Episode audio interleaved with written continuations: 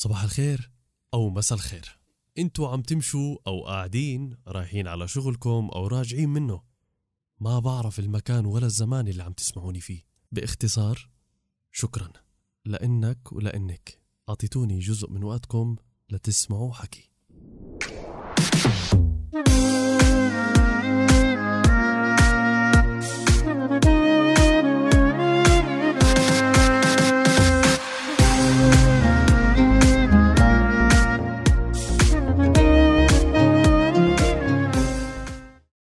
اليوم بالحلقة الثانية من حكي رح نكون بحضر التراث من نوع خاص.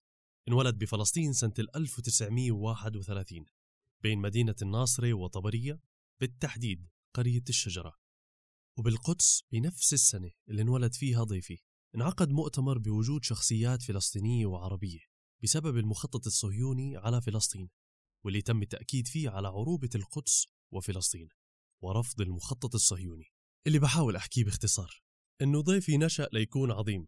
بالتقاء المكان والزمان قريته اسمها الشجرة. بمعنى القيام على ساق صلبة ومشدودة للأرض والجذور. ومناسبة ولادته تأكيد لعروبة القدس وفلسطين.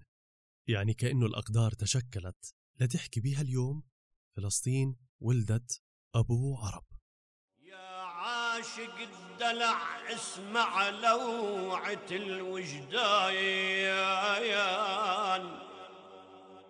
شاعر لهيب ودماء والنوح ألحان. شاعر كفر بالغزل والقد والأجفان. قدس ترابه مثل تقديس قرآن.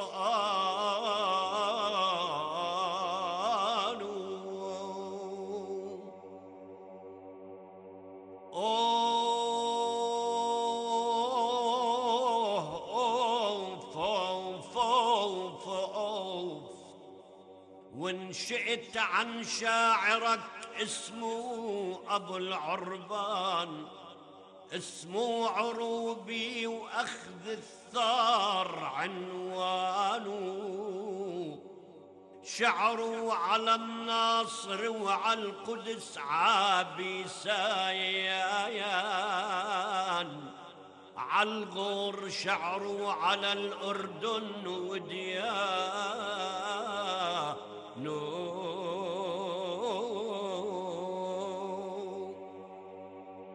شعر ابتسامة شهيد بحومة الميدان. قام في واجبه وارتاح وجدانه. شعره فدائي بطل يسخر من السجان يزعر بقلب السجن ويهز قضبانه. شعره فراشات حامت عقبر إنسان. تتزور قبره بعد ما تشرد اخوانه.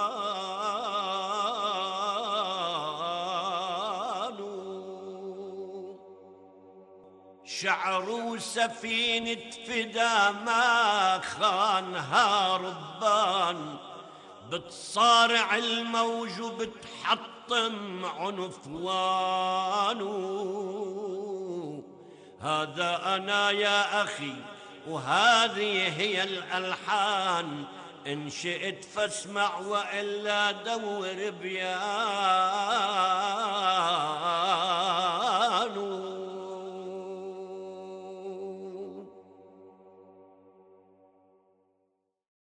أنا اخترت إني أسمع وكمان يكون إلي شرف الحكي معك. إبراهيم محمد صالح مطر المعروف بأبو عرب. وبعيدا عن كل الرسميات ومع حفظ الألقاب. تسمح لي أناديك بس أبو عرب لحتى يكون الحكي بين الإبن والجد أو الإبن والوطن. طبعا بكل سرور. تواضعك مش صفة غريبة عنك وبقدر أحكي إنها واضحة بقاموسك اللي وثق حالات الفلسطيني بكل أشكالها. من الولادة للثورة الفلسطينية سنة 1936 مرورا بالنكبة الفلسطينية بال 48 والتهجير المنفى واللجوء الثورة والنضال وأكثر. وهون بدي أتوقف للبحث باللاوعي اللي شكل الطابع المتفرد عندك. إذا منبلش حكينا عن هالطفولة اللي بدأت بمشاهد أو أحداث وثقتها ذكريات عن الثورة الفلسطينية سنة 1936 ثورة 36 بدأت بإضراب.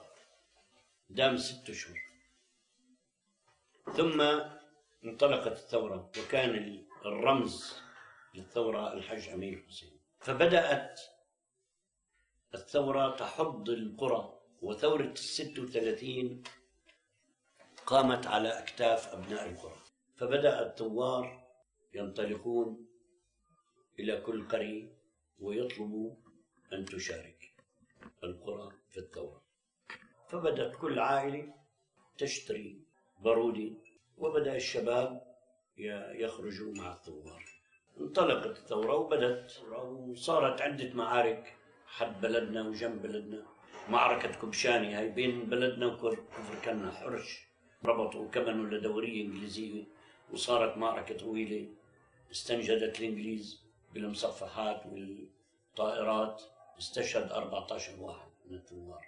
ورثاهن جدي الشيخ علي يقول صوت النوائح في الدجى أبكاني وبك الثواكل في الحمى أشجاني عشر وأربعة سمت أرواحهم بمعارج الفردوس والرضوان. قصيدة أطلعها عليه هي مطلعها اللي متذكر بالستة وثلاثين يعني ابتدأت الثورة وكانت السيطرة تماما تامة إلها تصور إنه حيفا حيفا اللي هي يعني البلد الرئيسية في لواء الجليل. ظلت بدون مدير شرطة 12 شهر. عينت الإنجليز ثمان مدراء شرطة وقتلوا.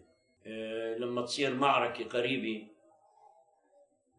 النساء تحاول تودي لهم مي وأكل.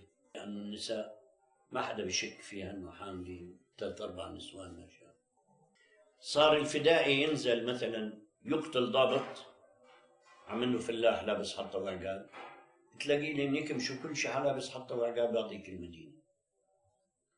قامت الثورة أعطت أمر. كل من لا يرتدي الحطة والعقال خلال 24 ساعة يعرض نفسه للقتل. في خلال 24 ساعة ما ضلش حطة وعقال في كل أسواق فلسطين. ورثت عن جدك الشعر المقفى واللي كنت تجلس جنبه أثناء تأليفه لقصيدة.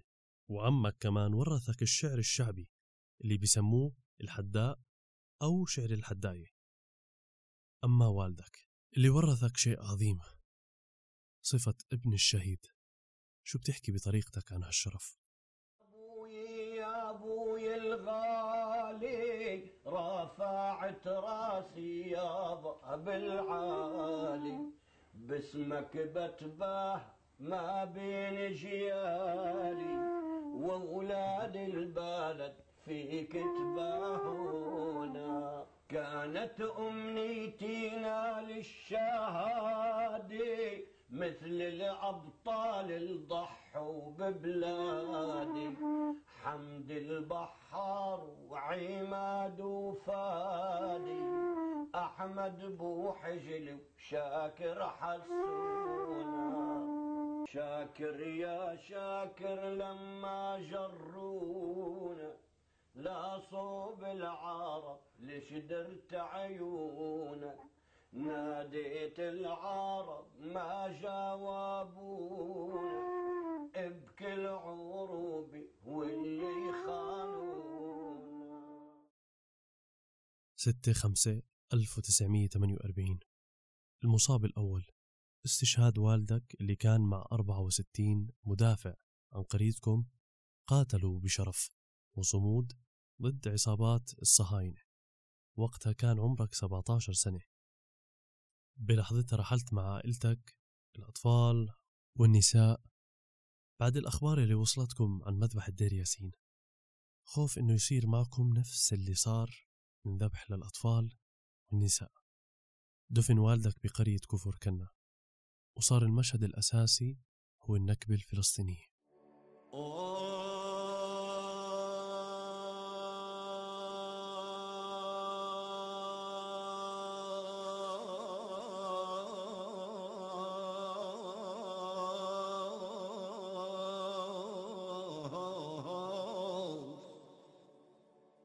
أنا لبعث سلام بطرف مرسال ودمعي على فراق الوطن مرسال يطير بالسماء يطير بالسماء على الوطن مرسال بعد هالدار تبكي على الغياب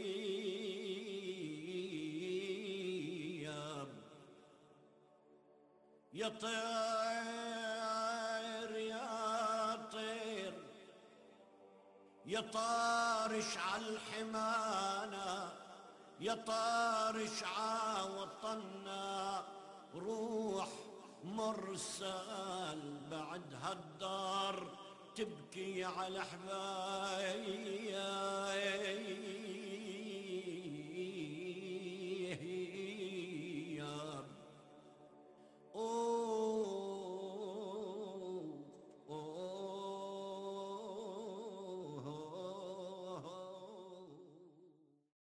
للجيل اللي ما فهم شو كانت المعاناة نعم.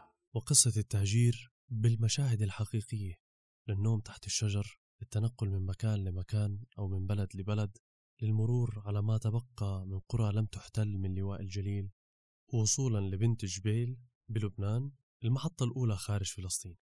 أكيد كل هالتفاصيل عندك وبحب نحكي عنها إذا سمحت. بعد طلوعنا على بنت جبيل بشهر أو أكثر سقط لواء الجليل كله. احتلت إسرائيل كل لواء الجليل بواسطة جيش الإنقاذ والدفاع. وانسحب جيش الإنقاذ انحل إحنا رحلنا كان هنيك يشرف علينا بنت جبيل الصليب الأحمر. والصليب الأحمر يعطينا خبز وسردين. نشتري المي بالتنكي. من الضيعة بعدين الصليب الأحمر قال لازم ترحلوا على صيدا عصور وين بتنتقوا. فانتقينا الصيدا. رحنا أعطونا شوادر وسكننا بالخيم بالصيدا بالعين الحلو وإحنا على الطريق. كانت في كتيبة ليبية جاية تلتحق بالجهاد. جاية على صور. بالطريق انقطعنا من البنزين فنمنا بالسيارة بالباص اللي حاملنا اجى الطيران أظن أمريكي من البحر طلع. قصفت الكتيبة الليبية ما استهدت عليها. القصف اجى بجنبنا وهد بيت بجنبنا.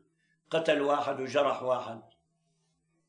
وإحنا الله نفذنا يعني الشظايا تطير من فوقينا. الصبح قمنا وسافرنا على صيدا. ضليت بصيدا شهرين أو ثلاثة. دريت إنه أخواتي وزيج كل متجوزات أخواتي. وبعض اقاربنا بصيدا. تركت عمام بصيدا ولحقت أخواتي على حمص ومنذ ذلك الحين حتى اليوم وأنا بحمص وكانت الانطلاقة من أزقة وحارات المخيم حتى مرحلة إحياء المناسبات من غير مقابل. وهالشي على فكرة مش غريب عنك عن صاحب رسالة. حتى وصلت بأهازيج ومكاتيب البرنامج الأول اللي طلعت فيه من صوت العرب بالقاهرة واللي شد كل اللي سمعوه لصارت مواويل أبو عرب أحد أسلحة الفدائي والمقاوم واليد الحنون لأهلهم ومناصرينهم. حتى شجر التوت حكيت معه. توتة البيت زي كأنك عم تحكي مع حي مش مع جماد. زي كأنك عم تحكي لنا بأنه حتى الجماد على أرضنا حي. يا توتة الدار صبرك عالزمان انجار. لا بد منعود مهما طول المشوار. يا يا يابا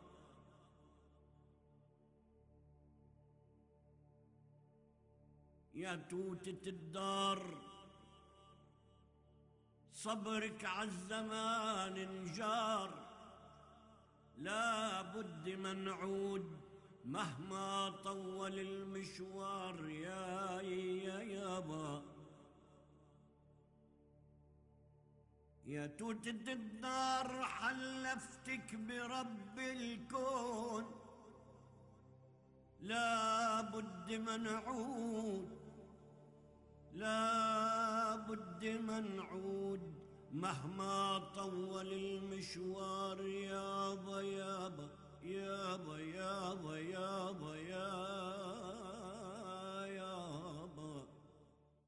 عمي أبو عرب كثير المشاهد الحقيقية اللي وثقتها بشعرك اللي غنيته.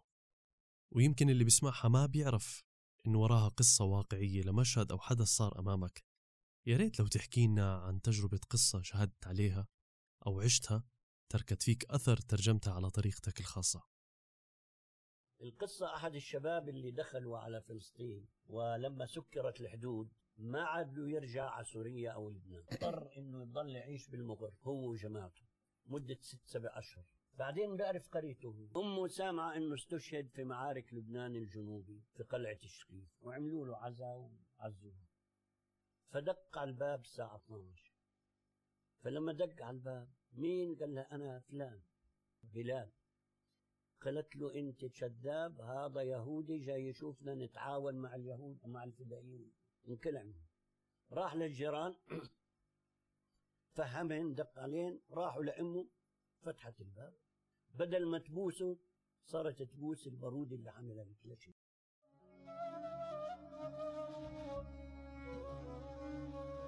يا روحي عاصفات الفداء أمي. تعلمني المبادئ وكنت أمي.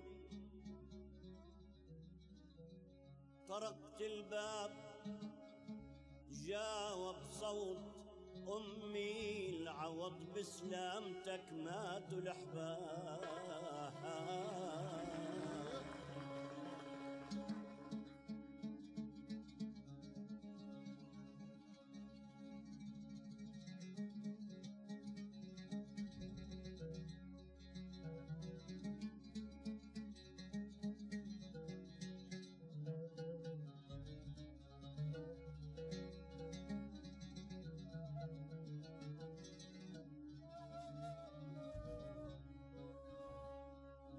أنا ابنك بلالي الدهر غدار بفراقك بلالي.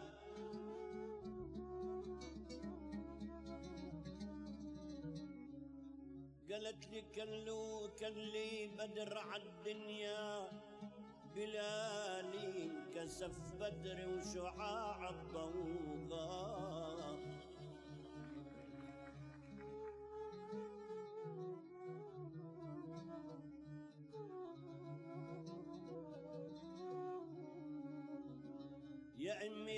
رحبي وبالبطل هلي وصلي بفرقتك خمسين هلي.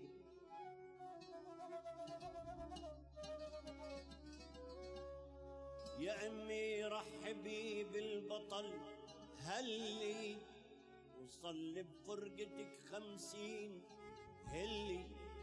قالت دعني قبلوا لك لشن هلي حمازندك حبيب من الانصار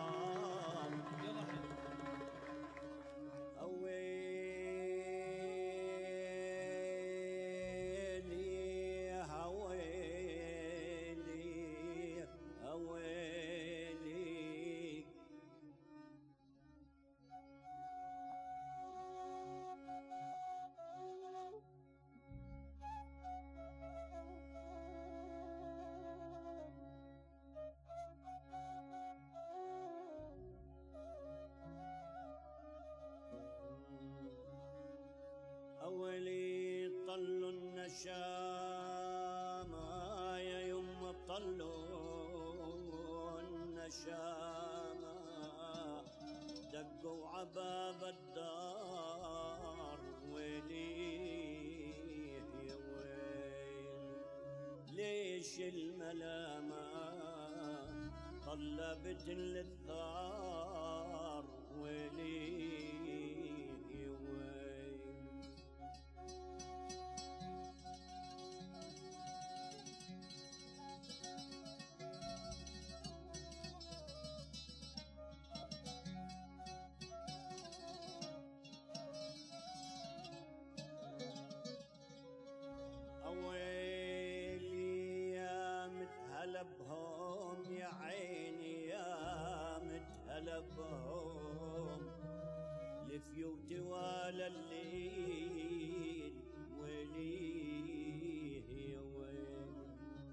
نور دربهم بالله يا نجم سهيل وليه يا يا يما في دقة عبابنا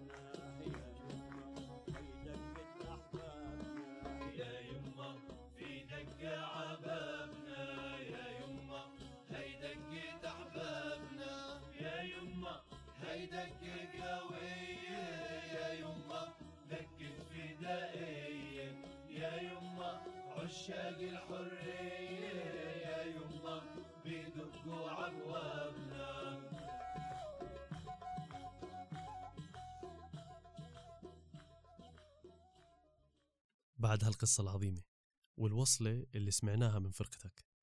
اللي بدي أتوقف شوي عندها فرقة فلسطين للتراث الشعبي.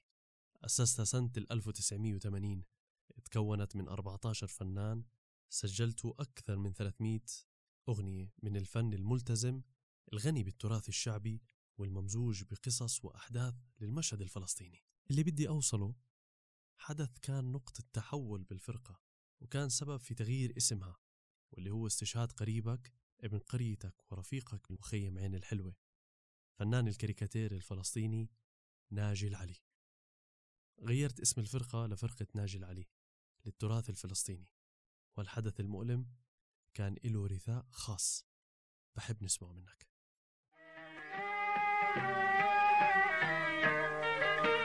صاحات البارود تبكي على الفنان.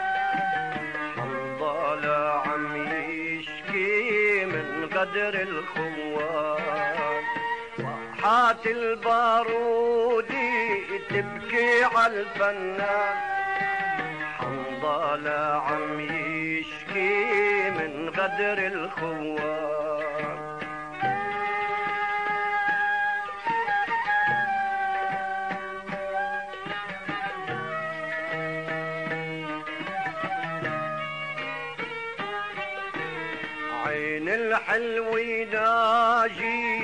ناجي دمعة عم تبكي صيدة بتعزيها والقدس تنادي. عين الحلو ناجي دمعة عم تبكي. صيدة بتعزيها والقدس تنادي.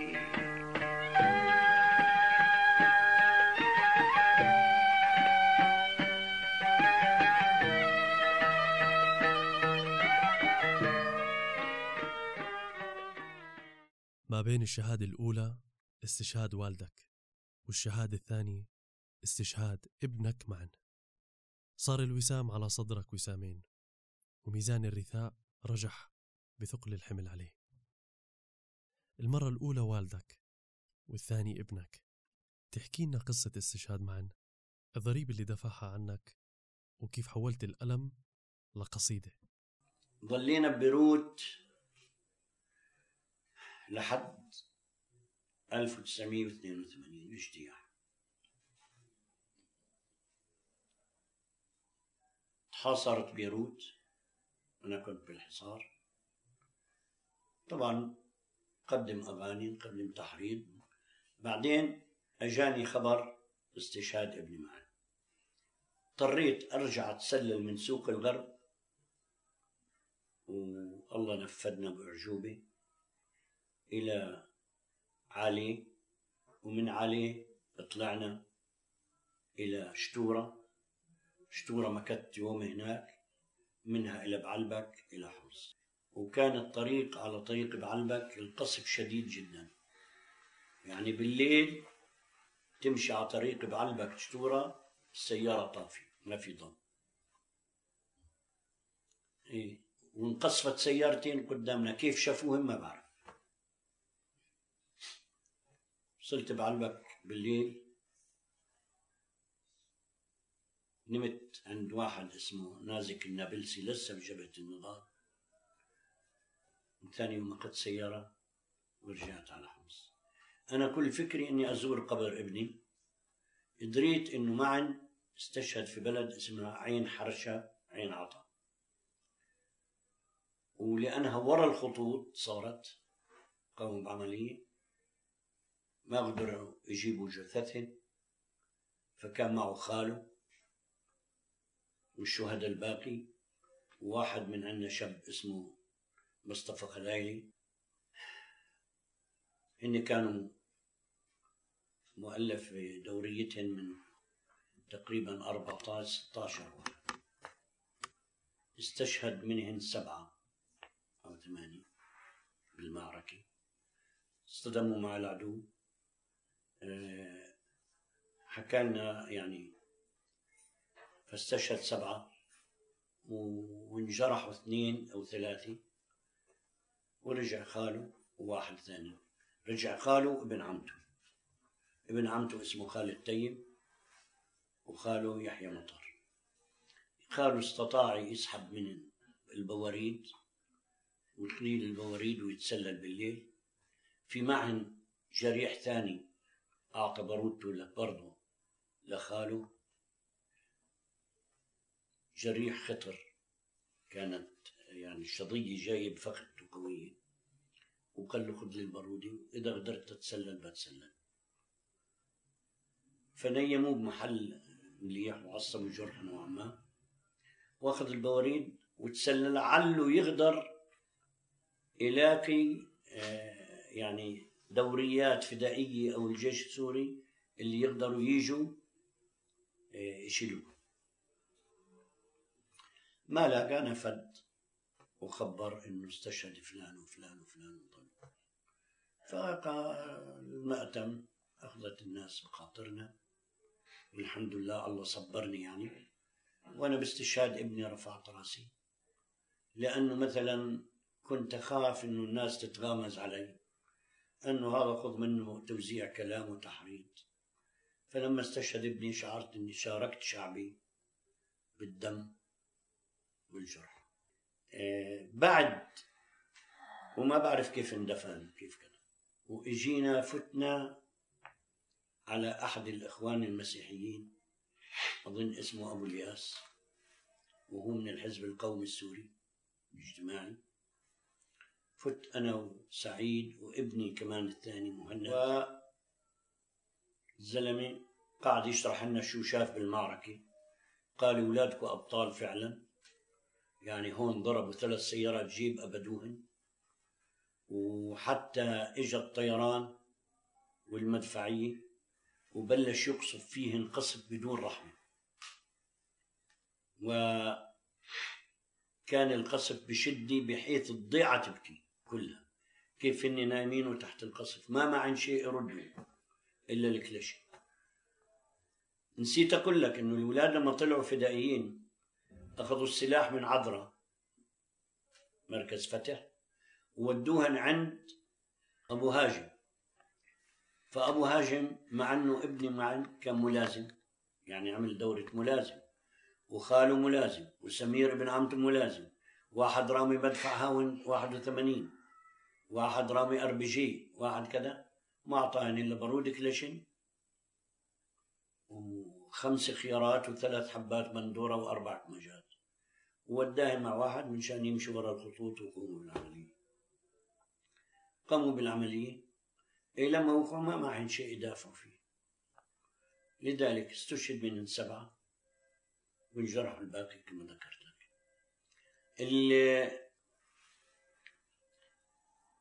الزلمة لما شافنا وحكى لنا قلنا له إيه أعطينا اوصافهم قال اللي دفنتني عمي بالجورة هاي هو أنا اللي بدي افرجيكم اياها تسعة. اثنين سوريين وسبعة فدائيين. قلنا له كيف عرفت السوري من الفدائي قال السوري لابس بوت وجيتر وطاسة حربية وبدلة رسمية وجعبة. الفدائي لابس فتيق أخضر وبوت بس وسلك. قلنا له مظبوط وين الإصابات كانت؟ حكى عن معن بركبته حكى عن آه، أدهم في صدره حكى عن سمير في بطنه طالع مصارينه حكى نفس الإصابات والوصفي والتلي. آه، قال ضلوا ثلاث أيام ما حدا مسترجي لأنه اليهود احتلت البلد. فرحت لرئيس البلدية وقلت له أنا بدي أدفن هالشهداء قال له على مسؤوليتك قال جبت جرافي حفرت هون وصفطت الأرض تسعة بجورة واحدة ودفنتهم وقريت عليهم الفاتحة وأبانا الذي في السماوات ليكون فيه واحد مسيحي. وهذا اللي صار. أنا بعرف كمان إنك ألقيت قصيدة على قبره. وقفت على القبر؟ ألقيت قصيدة. قصيدة إلقائية. فبقول له يا ابني يا مقلة عيوني يا ابني يا فلذة كبادي فيك ما خابت ظنوني وإنت للهيجة جوادي. يا ابني موتك وإنت واقف تزقر بساح الميدان تسخر بريح العواصف تهزأ بشط الأمان أحلى من عيشي ذليلي تشتكي جور الزمان يا ابني نحنا تعودنا نرد عكرات الزمان والنذل ما كان منا ولا الخنوع ولا الجبان. يا شهيد الوطن حيك ما نسيت تراب حيك ما انتظرت وداع بيك. عند ما نادى المنادي قلت يا بلادي لقينا اشهد ويشهد علينا وألف مرحب بالشهادة. لما رجعوا يا بربعك وباللي صابك بلغوني مسألتهم كيف موتك في بطولتكم نعوني. عندها نشفت دموعي راحت الرعش بضلوعي قالوا مات البطل صامد ينتخب عزة ربوعي. عندها رفعت راسي وراحت بصدر المآسي. يا ابن لقسم في ترابك ودمك هل عطر ثيابك؟ افرحت يابا بنجاحك يوم حصلت الشهادة افرحت أكثر في كفاحك في خلودك بالشهادة.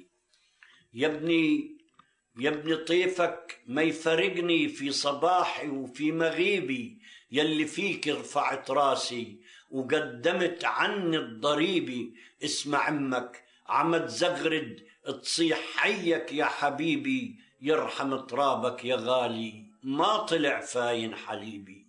يا ابني خلي الجرح يلهم. خلي جرحي من دمي تاريخ للثوار يكتب. حتى هالتاريخ يشهد إنه من دمي يتجدد ومن ضحايانا تعمد. تلقى شعبك كله حدك ما بهم واحد تردد. تلقى أختك تلقى عمتك تلقى أبوك وتلقى جدك. كلهم يمشوا بدربك. يحملوا البارود حدك عند ما تنادي بلادي. ألف مرحبا بالشهادة. وحياة روحك يا معن. وحياة ربك يا معن. ودم جرحك حين سال.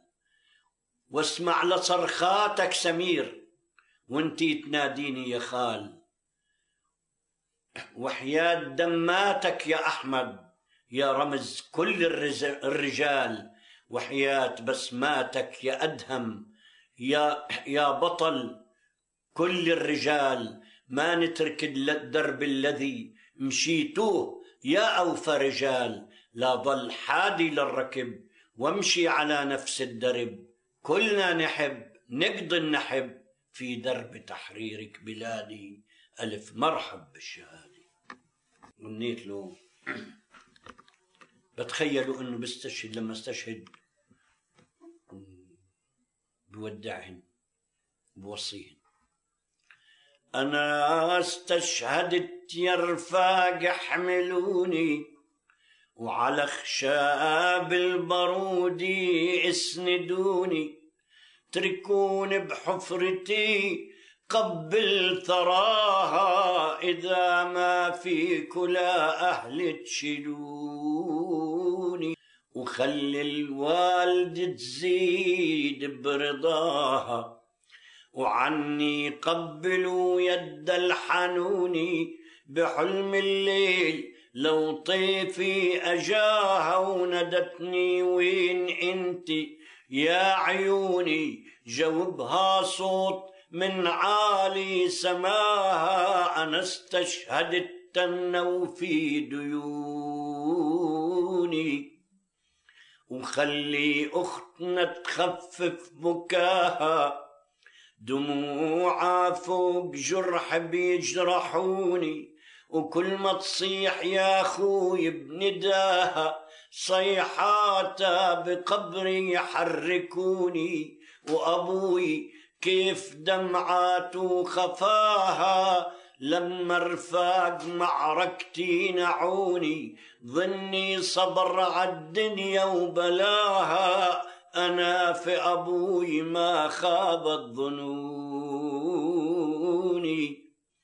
يا أم بلادنا بعشق سماها مثل عشقي لعطفك يا حنوني. يا أم بلادنا الله ابتلاها ببعض حكام زادوها عفوني بوجهي يدعموا الثورة وخطاها وبظهري بالخناجر يطعنوني كيف ما تريد أمريكا معاها. إن طلبتهم لقتل بيقتلوني. شهيق أطفالنا بصبرة صداها ومن لبنان لا صيدا لجوني وكم من أرملي شقت غطاها تنادي وين أهلي؟ ينشدوني بعض حكام ما سمعوا نداها يمكن لا شافوها ولا سمعوني يا حكام النذالي والتفاهة من قبر بحكيكم اسمعوني. قسم بي رب عيسى ورب طه وفيد دارنا وفيد زيتوني. مهما أيامكم طول مداها لابد ما ينفجر بركان شعبي وشعبي هالبطل يوفي ديوني. على فكرة عمي أبو عرب قبل ما أنسى أنا كان إلي الشرف إني أشوفك وأسلم عليك مرة بحفلة حداية بمدينة الزرقاء بالأردن. شفتك فيها مغمور بحب الناس وكيف كنت ملتزم بإيقاع الكلمات والشعر الفلسطيني اللي غنيته. وكمان بعديها بيوم بالتمام بعديها بيوم حضرت حفلتك باستاد الأمير محمد بالزرقاء. بس هالمرة كنت متفرج من بعيد ولا زلت أذكر مشهد مستحيل أنساه. كان الجمهور بحالة عجيبة من الهتاف بحبه إلك. وصار صوته أعلى من صوت الغنى والمعزوفات اللي قدمتها مع فرقتك. وقفت وقتها وتوجهت بكلمات للجمهور قلت فيها عندما يغني أبو عرب يصمت الجميع. أدركت اليوم بعد 17 سنة من هالمشهد. ليش لازم نسكت لما نسمعك؟ بعد 64 سنة رجعت على فلسطين على قريتك الشجرة. ما بعرف شو شعور واحد يرجع عمره 81 سنة. على نفس المكان اللي كان واقف عليه وقت كان عمره 17 سنة. شو شعور ترجع تقرأ الفاتحة على قبر والدك اللي انحرمت من قراءتها على قبره قبل 64 سنة؟ شو شعور تطلع عمرك 17 سنة شاب لسه بأول عمره وترجع عمرك 81 سنة؟ شو شعور إنك تدخل بتصريح أو إذن على بلدك على أرضك؟ وإنت كنت بس بدك ترجع على فلسطين وهي محررة. بس اللي بعرفه إنه الشوق والحنين لفلسطين غلبك وكأنك كنت بدك تودع بلادك. بدك تكون آخر صورة بذاكرتك هي فلسطين. تركتنا بعديها بسنتين. تركت لنا إرث عظيم صوتك وكلماتك وكل فلسطين لحتى نكمل المشوار. شكرا أبو عرب.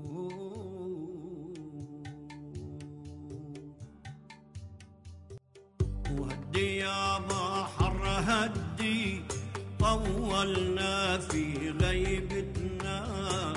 يودي سلامي ودي للأرض اللي ربتنا. هدي يا بحر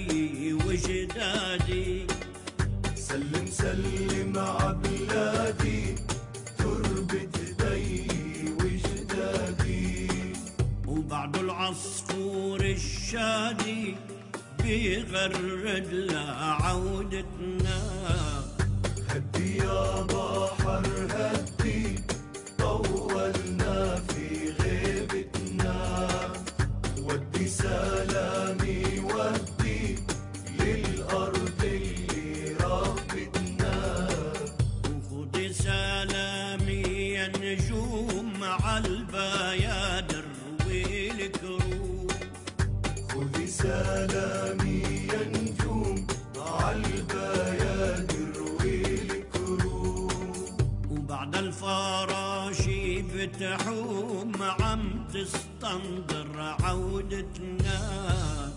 هدي يا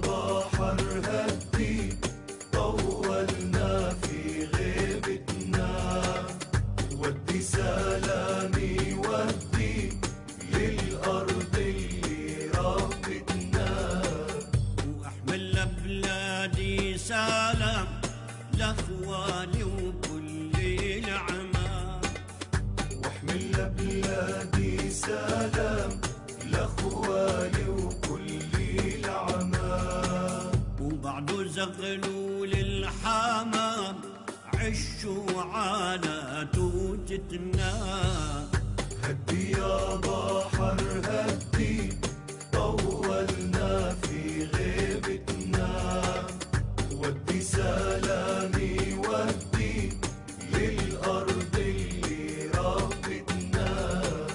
وعهد الله وعهد الثوار ما بنسى حقك يا الله وعهد الثوار ما بنسى حقك يا دار ومهما طولنا المشوار راجع لك يا ديرتنا